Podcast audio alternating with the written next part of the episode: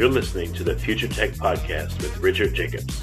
Future technologies such as artificial intelligence, stem cells, 3D printing, gene editing, Bitcoin, blockchain, the microbiome, quantum computing, virtual reality, and exploring space are much closer than you might think. In fact, many early versions of these technologies are in play right now, and the companies that are using these technologies are the focus of this podcast. My goal for you, the listener, is to learn from these podcasts. You may very well learn something that may change the course of your life for the better, steer you towards a new career, or give you insight into addressing a thorny medical problem. Remember, this podcast and its content is informational in nature only. No medical, tax, legal, financial, or psychological advice is being given. If you've enjoyed the podcast, please listen, subscribe, like, and tell your friends about it. Thank you.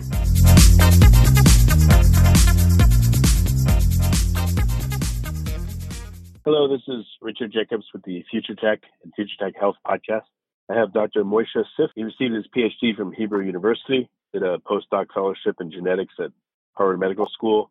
I currently holds a James McGill professorship at GlaxoSmithKline, uh, chair in pharmacology. Uh, many, many accolades here, and we're going to be talking about uh, his work uh, on social epigenetics. I'm not sure what that means, but Moshe, welcome. Thank you for coming. Thank you for inviting me. Yeah, what what is uh, social epigenetics, or I guess more simply, what what is your current work about? What's it entail? Um, I have been working on epigenetics for the last uh, forty years, uh, trying to understand uh, essentially how genes are programmed and uh, how uh, different experiences in life change the way genes are programmed, and that leads us to social epigenetics, realizing that not only chemicals and um, you know hard stuff uh, can change the way genes work but also social experiences can change the way genes work. And that created hmm. for the first time a link between social sciences and um, and hardcore dna so okay uh, i guess you know if i smoke cigarettes or if i work out a lot at the gym you know i'm turning on and off genes or uh, you know i'm affecting my epigenetics. And it doesn't seem too far-fetched. I've wondered you know what if i sat there and meditated, you know, and did this for a period of weeks or months or years, that would affect my epigenetics. But you know, when you talk about the social side of it, what have you seen that maybe is uh, is surprising? How can people affect their their gene expression in ways right. that just simple ways? Yeah, we need to differentiate between two ways by which which genes can be affected. One is, of course, uh, you know, if you're exposed to something, you turn on and turn off genes. That's what genes are supposed to do. But that's not what we're talking about. We're talking about changing how the genes are programmed forever or for a long time. So you're exposed to a cigarette now, and then 20 years down the line, the effects of that cigarette will be seen on your gene. So that's epigenetic programming, in difference from just programming gene expression, which is the immediate response uh, to an exposure to a cigarette. And so, in certain way, we're changing the way our genes um, are uh, by experiences that extend well beyond uh, the time that the experience had uh, appeared, which means that everything has a consequence. And the consequence is not just the immediate consequence, but long term.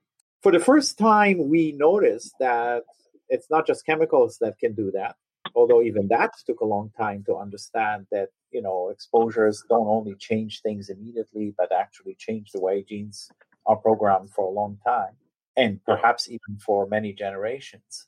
Uh, was an experiment that we did here at McGill with Michael Meaney, where we looked at uh, maternal care in rats and how differences in maternal care, uh, which is a very classical, you know, social behavior, um, affect the way the animals will develop. So when the animals are adults, they'll have completely different characteristics based on the way their mother treated them years before. And uh, we oh. asked the question, how is this possible? Yeah, I think I heard about this. This is the there were rat rat mothers that licked their yeah. pups a right. lot, and some didn't. And okay, yeah, can you can you go over what happened in the experiment again? So you know, in in in this study, it was first an observational study that rats that lick their pups uh, more frequently, uh, their pups when they grow to become adults, uh, they will have different stress responsivity, different what we call phenotypes, different characteristics. Um, than rats that were not treated as frequently. So high maternal care shapes the long, lifelong behavior and physical characteristics of their offspring. And mm. how is that possible? Right. So we try to understand how is it possible that this this works. Um, we still believe that everything is is somehow connected to the way genes work. So we reason that what is happening is that the maternal behavior is changing the way genes are programmed in in the pups, and and that really launched this field of social epigenetics when we discovered the hmm. epigenetic changes uh, that are initiated by maternal behavior, but then remain well after the mother is dead. Well, I mean, in humans, you know, if you beat your children or you abuse them, they tend not to grow up and to be too well adjusted. So, similar phenomena, I guess, different creature. But um, some, I guess, would try to say, "Oh, that's just, uh, you know, their mental responses and not physiological changes." So you've observed literally different physiology from rats. No, no, not just physiology. We if we observe differences in the chemistry of DNA. And so okay. not just hand waving, you know, kinds of oh yeah, yeah, you you right, right, right. and things happen. Uh, the question is, how do they happen? Why do they happen? When you when you say uh, changes in the DNA, does that mean like different methylation patterns, uh, different yeah. histone yes. deacetylation patterns, right. that kind of stuff? Exactly. Exactly. Wow. Okay. What about uh, do you see different changes in the underlying DNA itself, or just at the no? The sequences level? do not. The sequences do not change. And here is the thing we inherit. Their sequence lasts for life, and it stays the same in every tissue in our body. That cannot oh. change. Oh. But the way they work can change. And you know, before that, the the main emphasis was on genetics, on you know genetic differences that can explain psychological, behavioral, social difference. But what we discovered is that the overwhelming force is not really the genetic differences, at how your genes are put to work uh, by experience. Okay. Well, when you, how do you profile someone epigenetically? I would think every different cell type reacts differently, or do they, or do a lot of them act in concert under a stress response? So you know, there are things that are different and things that are the same. It has to do with the job of the gene. Certain genes need need to work in the same way in, in across tissues, and others are highly specialized. Uh, stress is something that covers the whole body, although it will have different effects in different tissues. Um, stress affects the immune system, it affects the brain, it affects fat, it affects metabolism. So it's integrated across the body, and therefore it's not surprising that you'll find some changes in DNA methylation that will be common to a lot of tissues and others that will be different. Okay, so how many, you know, in, in determining this, how many different uh, cell types did you look at and you know, I don't. You looked at all of them, you know. So maybe you did a subset, and you said, all right, well, it's probably likely that this applies to all of them. Or of course, not all of them. Uh, although we would love to do it, it's just a financial issue. right. That's a project that will cost in the billions. But um, um, what one can do, and what we did, if we first looked only in the brain, and we only looked in very specialized areas of the brain uh, that are highly responsive in controlling stress, uh, but then we found that it's not just the brain. To our surprise, uh, the immune system was also affected. And so uh, we looked at the immune system and, and the brain. Other, other people look at fat tissue and muscle tissue. Um, you know, uh, you're quite limited with what's accessible. of course, the most it, it will be extremely um, to look at the thousands of cell types, uh, how they respond to um, uh, to to to this kinds of social signals early in life, and how these signals evolve during life. So, what have you figured out? What is uh, what's the mechanism of uh, epigenetic change?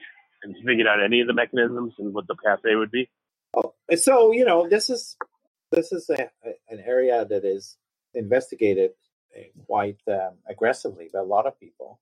Uh, in our original study, uh, we kind of deciphered that there is some sort of a pathway leading between you know um, maternal behavior releases certain this is this is an area of active research by many groups um, you know trying to figure out how experience uh, leads to uh, very particular changes in uh, the way genes are marked.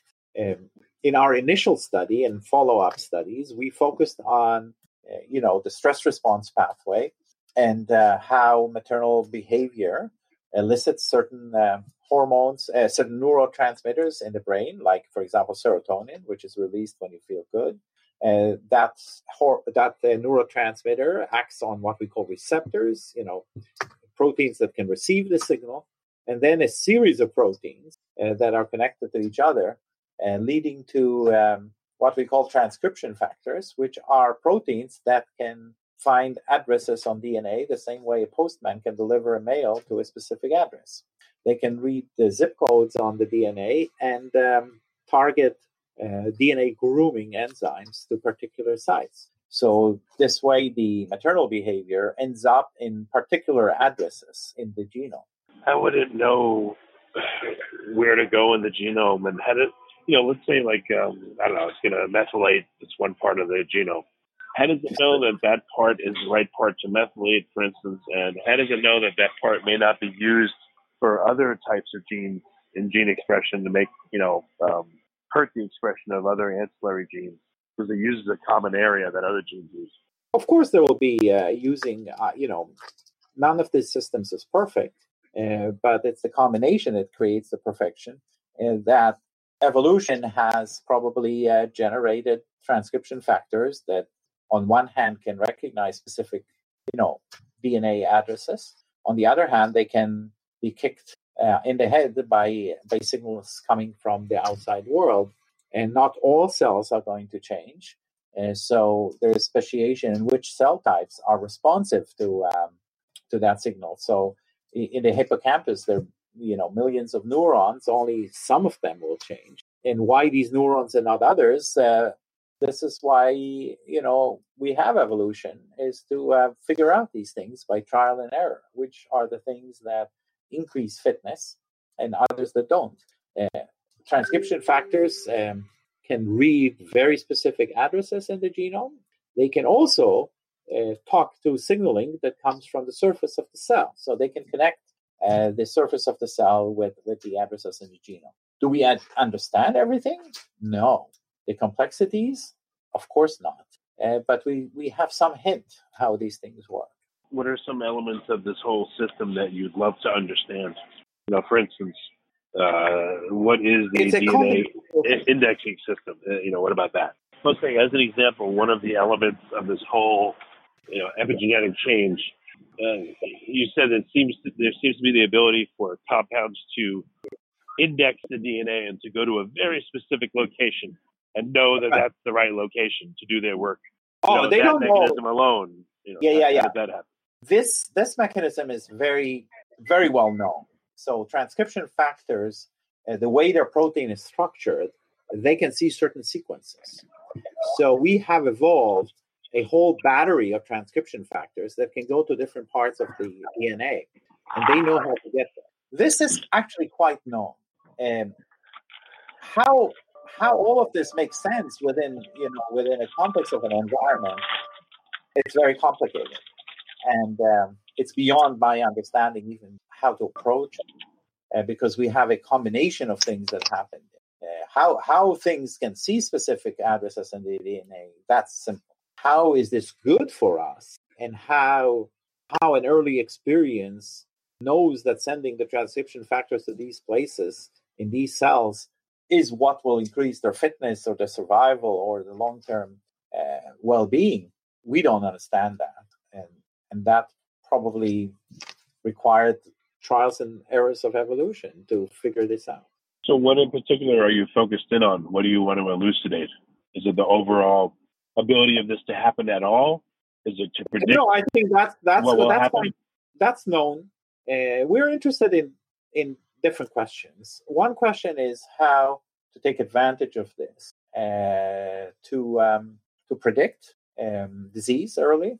Um, this is one area that I'm very interested in. The second area is how to take this to therapy, how to apply epigenetic principles and intervention. And the third area, of course, is still we there are many open questions about how methylation affects gene expression and how other forms of modification like hydroxylation, formylation, uh, affect gene expression. So there are a lot of um, mechanical questions that are still open that needs to be need to be understood. But I would like to jump and uh, move forward without understanding everything and seeing how we can use it to, uh, to predict disease early, problems early, and to prevent them. Well, for instance, how would you envision using it to predict um, disease? And for example, can we predict Alzheimer's early? Are there methylation signals uh, in blood that tell us that that person is developing Alzheimer's? And uh, if we can do that, there are many probably already available therapies that might work. And the failure of Alzheimer treatment is not that the drugs were not good, is that when a person knows they have Alzheimer's, already the brain is dead. And so it's very hard to, to treat a dead brain. But if you can capture it before the brain has died, or before the parts of the brain that are important have died, then some treatment might work. If you look at cancer, cancer is a disease that could be cured if detected early. But in most cases of death, the causes of cancer are late detection. Can we detect it early? If you look at aging, which is another aspect that, you know, where epigenetics is actually driving the process. If we can detect acceleration of aging early, uh, perhaps certain interventions could prevent that from happening. So there's so much to do and so many opportunities in using those programs to detect disease early uh, and to um, and to intervene and prevent um, deterioration. Well, what appears to be the most direct link to epigenetic change? Is there a particular condition that's been identified as you know having a radical effect on epigenetics, or are you looking for ones that have a very specific effect on epigenetics and only affect a few discrete areas? Because I would guess if you can elucidate the mechanism by which some kind of disease causes a change or is correlated with a change in the epigenetics, then uh, that might be a good way to attack it. Of course, of course. So in cancer, this is quite developed. We know, you know, we know a lot of epigenetic changes that are involved in basic processes that are driving cancer, and of course, there's already uh, attempts to, you know, try different therapeutic approaches. But I'm talking about two different. You're you're mixing two different things. Is one is early detection, which really doesn't care if it's connected to, you know, to the mechanism as long as it it works. And uh, the second one is is treatment, which tries to reverse uh, changes that are important for the disease. And in in both areas, progress is made. Um, we're not looking for specific things. Uh, we're looking for uh, treatments that can essentially shake the epigenetic system and, and kind of reverse it to a more uh, tolerable uh, state. The epigenetic uh, system is affected by everything in our life, so there's no particular thing that affects it. Um, at some point, it, it it it changes in a way that is not good for us, and the question is how do we bring it back? Um, and um, there are also many different things that can, again can bring back the epigenetic system uh, from you know nutritional supplements to uh, to exercise to lifestyle changes and other things. And uh, these are things that need to be worked out. Well, if you understand how, for instance, epigenetic change can happen, uh, you need to understand that to undo it. I would think, you know, and then you look for specific changes and try to watch and figure out all the steps in which they happen, and then try to undo them or prevent them right. from happening. For. Right, right. I mean, but yes, I mean, of course, we want to understand this, but um, I'm not sure that will help us uh, undo them. I think uh, uh, the way the system works is as a system. So it's not like there's one change happening, there's multiple changes happening. Uh, and it's not the specificity of the change, but it's the specificity of the combination. It's the setting of the network. And so you want to reset the network. It's very different than, you know, fixing one or two changes. And the way to reset the network is probably by shocking the network. And this is what we're trying to figure out. You know, what are the shockers that we can shock the network? And exercise is resetting a whole network. Differences in diets are resetting networks. Going to a vacation is probably resetting networks. And to figure out the combination of resets that we need to achieve a better you know state of the network is the challenge so we have to move from the you know the classic way of thinking about a specific change and a specific outcome uh, to um, systems uh, resetting to different states. Uh, this is the main challenge uh, in this field. Uh, what about in cancer? I mean, I would think that uh, cancer cells change their expression, but that's happening within a given population of cells. So, so yeah, sure, yeah. I'm sure they're interacting with the network around them, but it seems like the cells are the ones that are doing the measuring and the adaptation at right. that individual cellular level in cancer. So there, perhaps that's an easier way to figure out how this could happen or be undone is by looking at cancer, because again, it seems to be less of a systemic response or a, you know a very very small system. You know, the tumor itself, for instance. Um, I'm not sure about that, and so I think that's the classic way of looking at it. Uh, but even in cancer, when you look at the methylation system, the change is thousands. You're not talking one, and so we can reset the system uh, by sometimes simple manipulations. And um, and so the idea that yes, there are certain cancers that develop certain you know surface molecules that could be targeted by drugs, and that is really working well. Uh, but overall, cancer is a systemic change in the way thousands of genes are working. And so, a more basic approach to treat it is to figure out a way how to reset that system. And also, cancer is not just a disease of cancer cells. Um, it's becoming very clear that the immune system is highly involved in cancer, and some of the new therapies actually target the immune system. The immune system is the host. The immune system is all over the body, and the immune system is also regulated by the brain and by other experiences. So, at the end of the day, I think hmm. we're moving from you know the reductionist approach to a more holistic understanding of how the system works and trying to figure out how to alter the system. I believe that even oh, in Canada, overall, uh, you know, holistic solutions will be probably much more powerful than what we have now. Well, it just seems to fly in the face of uh, you know neo-Darwinist dogma. And for instance, with cancer, oh, it's a it's a random mutation that happens in a single cell. Well, yes. that's not a system. That's that's a single cell. That's not a system. So yes. it doesn't seem the two seem to be at odds. You know, this is an adaptive response, a purely adaptive response. It's not a random thing. So this seems to be at odds with, you know, again, the common perception of the, it's not clear that you know it's not clear that cancer is actually triggered by mutation, as some cancers right. are, but others probably not. And um, and again, it's not clear that one mutation can drive cancer, and uh, probably that's not true. And um, is cancer really a selection, or or is it a um, a defect in the immune system? Are cancer cells unnatural, or they're part of the natural system that goes out of balance? And within the genome, again, we're talking about thousands and thousands of genes that are changing. And um, yeah. and one of and and the problems with you know, curing cancer is the redundancy of the system. Is that we are trying to target molecules rather than targeting systems. And so, um, you know, one of the things that works the best is chemotherapy because it really targets the whole cell. It kills the cell, uh, and um, and so specialized targets work in very, very few cases. But overall, every cancer cell is a systemic change. When you look at a methylation profile of a cancer cell, you can see um, an enormous change in many, many genes, all of which are important for you know cancer survival.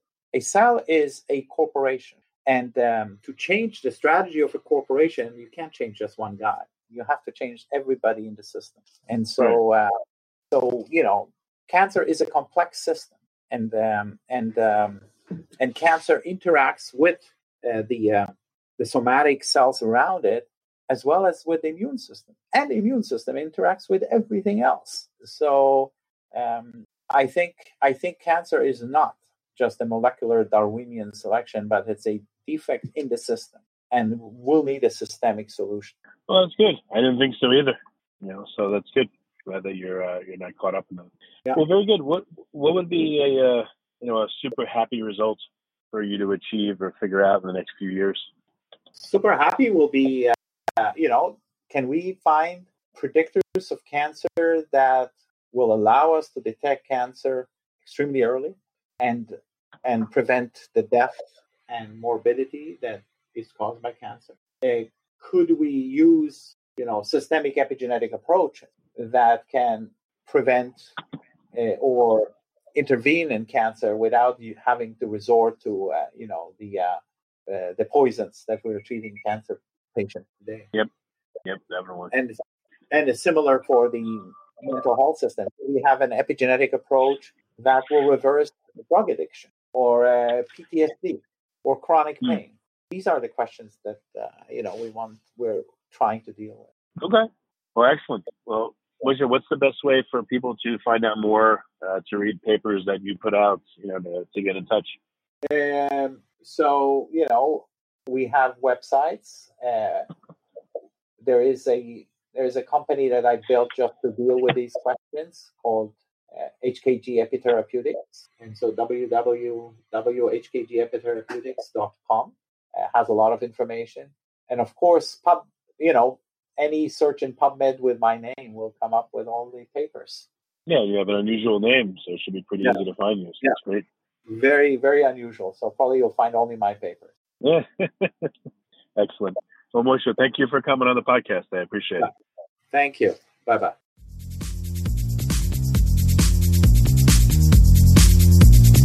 You're listening to the Future Tech Podcast with Richard Jacobs.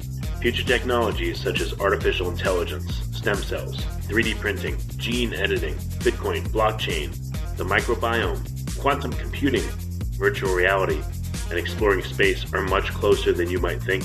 In fact, many early versions of these technologies are in play right now, and the companies that are using these technologies are the focus of this podcast. My goal for you, the listener, is to learn from these podcasts you may very well learn something that may change the course of your life for the better, steer you towards a new career, or give you insight into addressing a thorny medical problem. Remember, this podcast and its content is informational in nature only. No medical, tax, legal, financial, or psychological advice is being given. If you've enjoyed the podcast, please listen, subscribe, like, and tell your friends about it. Thank you.